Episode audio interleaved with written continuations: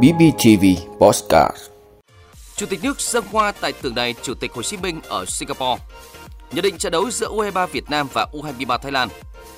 Bình Phước xe ô tô lao vào cửa hàng quần áo, ba người may mắn thoát chết. Quỹ bình ổn giá xăng dầu chỉ còn dư gần 900 tỷ đồng. Người Việt sơ tán trong chiến sự tại Ukraine. Đó là những thông tin sẽ có trong 5 phút trưa nay. Mời quý vị và các bạn cùng nghe. Thưa quý vị, sáng nay ngày 26 tháng 2 trong khuôn khổ chuyến thăm cấp nhà nước Singapore, Chủ tịch nước Nguyễn Xuân Phúc dẫn đầu đoàn đại biểu cấp cao tới dân hoa tại tượng đài Chủ tịch Hồ Chí Minh. Sau lễ dân hoa, Chủ tịch nước và đoàn dành một phút mặc niệm tưởng nhớ công ơn của Chủ tịch Hồ Chí Minh đối với sự nghiệp cách mạng vẻ vang của Đảng và dân tộc. Thành kính bày tỏ lòng biết ơn sâu sắc công lao và sự hy sinh quên mình vì dân vì nước của Chủ tịch Hồ Chí Minh kính yêu. Với tình cảm yêu mến Việt Nam và tôn vinh một trong những nhân vật vĩ đại nước ngoài từng đặt chân tới Singapore, tháng 5 năm 2008, nhân kỷ niệm 118 năm ngày sinh Chủ tịch Hồ Chí Minh và 35 năm thiết lập quan hệ ngoại giao Việt Nam Singapore, Ủy ban Di sản Quốc gia Singapore đã khánh thành bia tưởng niệm người trong khuôn viên Bảo tàng Văn minh châu Á. Những người bạn yêu mến Việt Nam ở Ủy ban Di sản Quốc gia Singapore Đại sứ quán Việt Nam tại Singapore và Bảo tàng Hồ Chí Minh đã có ý tưởng đặt tượng Chủ tịch Hồ Chí Minh bên cạnh bia tưởng niệm. Ý tưởng này sau đó đã được các cơ quan chức năng của Việt Nam và Singapore hoàn toàn nhất trí. Bức tượng Bác Hồ bên cạnh tấm bia tưởng niệm đã nhanh chóng được khánh thành vào tháng 9 năm 2011. Trên tấm bia cao gần 2 mét là những dòng tiếng Anh giới thiệu trang trọng về tiểu sử của bác cùng chân dung của người. Tấm bia ghi ngắn gọn về quá trình ra đi tìm đường cứu nước của bác cũng như là vai trò trong đấu tranh giải phóng dân tộc khỏi ách thực dân. Bia tưởng niệm Bắc Hồ cũng là tượng đài đầu tiên trong chương trình tôn vinh những người bạn đến bờ biển chúng ta của Singapore đặt trên công viên Bảo tàng Văn minh châu Á, một trong những địa danh thu hút nhiều khách tham quan. Thưa quý vị và các bạn, vào lúc 19 giờ 30 phút hôm nay ngày 26 tháng 2, mọi sự chú ý sẽ được đổ dồn về trận đấu giữa U23 Việt Nam và U23 Thái Lan ở chung kết U23 Đông Nam Á 2022. U23 Việt Nam tiến vào tới trận chung kết U23 Đông Nam Á sau muôn vàn khó khăn với những thời điểm, tưởng chừng như U23 Việt Nam sẽ bị xử thua khi không đủ cầu thủ thi đấu. May mắn là những viện binh đã có mặt kịp thời trước những trận đấu quan trọng với U23 Thái Lan ở vòng bảng và U23 Timor Leste ở bán kết. Đặc biệt là ở trận bán kết chỉ với 13 cầu thủ đăng ký danh sách thi đấu. Thậm chí huấn luyện viên Đinh Thế Nam đã phải dùng một thủ môn thay vào thi đấu ở vị trí tiền đạo. Trải qua 120 phút thi đấu đầy kiên cường, U23 Việt Nam đã vượt qua U23 Timor Leste tại loạt sút luân lưu đầy may rủi. Tại chung kết U23 Việt Nam tái đấu với U23 Thái Lan, đội bóng đã để thua chúng ta 0-1 ở vòng bảng. Thế nhưng khi bước vào chung kết thì lại là một tính chất hoàn toàn khác. Đó là chưa kể lo lắng lớn nhất của U23 Việt Nam vẫn là vấn đề về lực lượng do nhiều cầu thủ dương tính với Covid-19. Huấn luyện viên Đinh Thế Nam và các cộng sự luôn bị đặt trong thế chờ đợi sẽ có bao nhiêu cầu thủ đủ điều kiện ra sân. Trước trận đấu, Quang Thịnh là cầu thủ tiếp theo dương tính với Covid-19.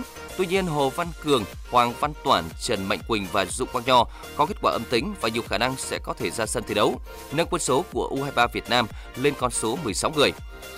Trận tái đấu sắp tới sẽ là thử thách không hề đơn giản cho U23 Việt Nam. Thế nhưng với những gì đã thể hiện suốt giải đấu, U23 Việt Nam có quyền nghĩ tới chức vô địch và đó chính là phần thưởng xứng đáng cho những nỗ lực của các cầu thủ trẻ. Thưa quý vị, tối 25 tháng 2 trên đường DT 759B đoạn qua ấp Tân Lợi, xã Tân Thành, huyện Bù Đốp đã xảy ra một vụ tai nạn giao thông nghiêm trọng khi chiếc xe ô tô loại 5 chỗ đang lưu thông vào đường cong bất ngờ mất lái, lao thẳng sang bên trái đâm trực diện vào giữa cửa hàng quần áo. Rất may là chủ cửa hàng và hai người con đang ở trong nhà tránh kịp, may mắn thoát chết. Theo thông tin ban đầu, khoảng 18 giờ tối cùng ngày, xe ô tô loại 5 chỗ chưa rõ người điều khiển lưu thông trên đường DT 759B hướng từ huyện Lộc Ninh đi huyện Bù Đốp. Đến đoạn đường cong thuộc ấp Tân Lợi, xã Tân Thành, chiếc xe bất ngờ mất lái lao thẳng sang bên trái đường, tông trực diện vào giữa cửa hàng quần áo Thi Đinh. Chiếc xe chỉ chịu dừng khi tông vào chính giữa cửa hàng, tông sập nhiều tài sản cửa hàng. Thời điểm xảy ra tai nạn, chủ cửa hàng và hai người con ở trong cửa hàng may mắn phát hiện kịp thời, đã bỏ chạy vào bên trong may mắn thoát chết trong gang tấc. Vụ tai nạn khiến nhiều tài sản trong cửa hàng quần áo, cửa kính bị bể nát, hư hỏng nặng, xe ô tô cũng hư hỏng nặng. Thưa quý vị và các bạn, báo cáo mới công bố của Bộ Tài chính cho biết số quỹ dư BOC đến quý 4 năm 2021, cụ thể là ngày 31 tháng 12 năm 2021 là 898,582 tỷ đồng. Tổng số trích quỹ BOC trong quý 4 năm 2021 từ ngày 1 tháng 10 năm 2021 đến ngày 31 tháng 12 năm 2021 là 739,685 tỷ đồng. Cùng với đó, tổng số sử dụng quỹ BOC trong quý 4 năm 2021 từ ngày 1 tháng 10 năm 2021 đến hết ngày 31 tháng 12 năm 2021 là 666,816 tỷ đồng. Lãi phát sinh trên số dư quỹ BOC dương trong quý 4 năm 2021 1,764 tỷ đồng. Lãi vay phát sinh trên số quỹ dư BOC âm trong quý 4 năm 2021 là 138 triệu đồng. Trong khi điều chỉnh mới nhất vào hôm 21 tháng 2, nhà điều hành đã không thực hiện trích lập quỹ BOC đối với xăng E5 RON92, xăng RON95, dầu diesel, dầu hỏa, giữ nguyên mức trích lập đối với dầu ma rút ở mức 300 đồng một kg như kỳ điều hành ngày 11 tháng 2 năm 2022. Nhà điều hành cho biết nếu không sử dụng quỹ BOC, giá xăng dầu sẽ tăng tới hơn 1.200 đồng một lít. Thưa quý vị, theo ghi nhận, cộng đồng người Việt tại thành phố Kiev, Ukraine hiện vẫn nằm trong vùng kiểm soát và an toàn và không có vấn đề gì xảy ra. Trong ngày 25 tháng 2, khói lửa đã vây khắp Ukraine, đặc biệt là ở thủ đô Kiev khi quân đội Nga đang mở cuộc tấn công tại đây.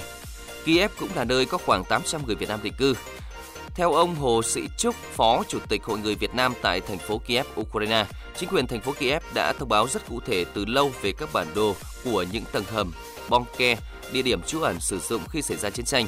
Tại các trường học, học sinh cũng được hướng dẫn cụ thể về những thông tin này. Do đó, khi có báo động, cộng đồng người Việt tại Kiev có thể rút xuống tầng hầm của mỗi ngôi nhà hoặc là nơi trú ẩn theo bản đồ chỉ dẫn. Trong trường hợp cần sự trợ giúp hoặc là có thông tin về người Việt Nam gặp khó khăn, có thể liên hệ với đường dây nóng Đại sứ quán Việt Nam tại Ukraine. 380 63 863 8999, Tổng đài Bảo hộ Công dân của Cục lãnh sự Bộ Ngoại giao 84 981 84 84 84, Tổng đài Ủy ban Nhà nước về người Việt Nam ở nước ngoài Bộ Ngoại giao 84 24 38 24 04 01, máy lẻ 0 hoặc 100 ngoài giờ chính hoặc 141 269 trong giờ chính. Thông tin vừa rồi cũng đã khép lại bản tin 5 phút trưa nay của Đài Phát thanh Truyền hình và Báo Bình Phước. Cảm ơn quý vị và các bạn đã dành thời gian quan tâm lắng nghe. Xin chào và hẹn gặp lại.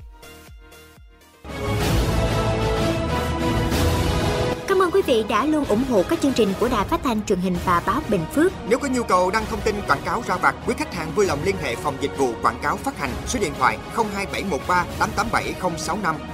BBTV vì bạn mỗi ngày.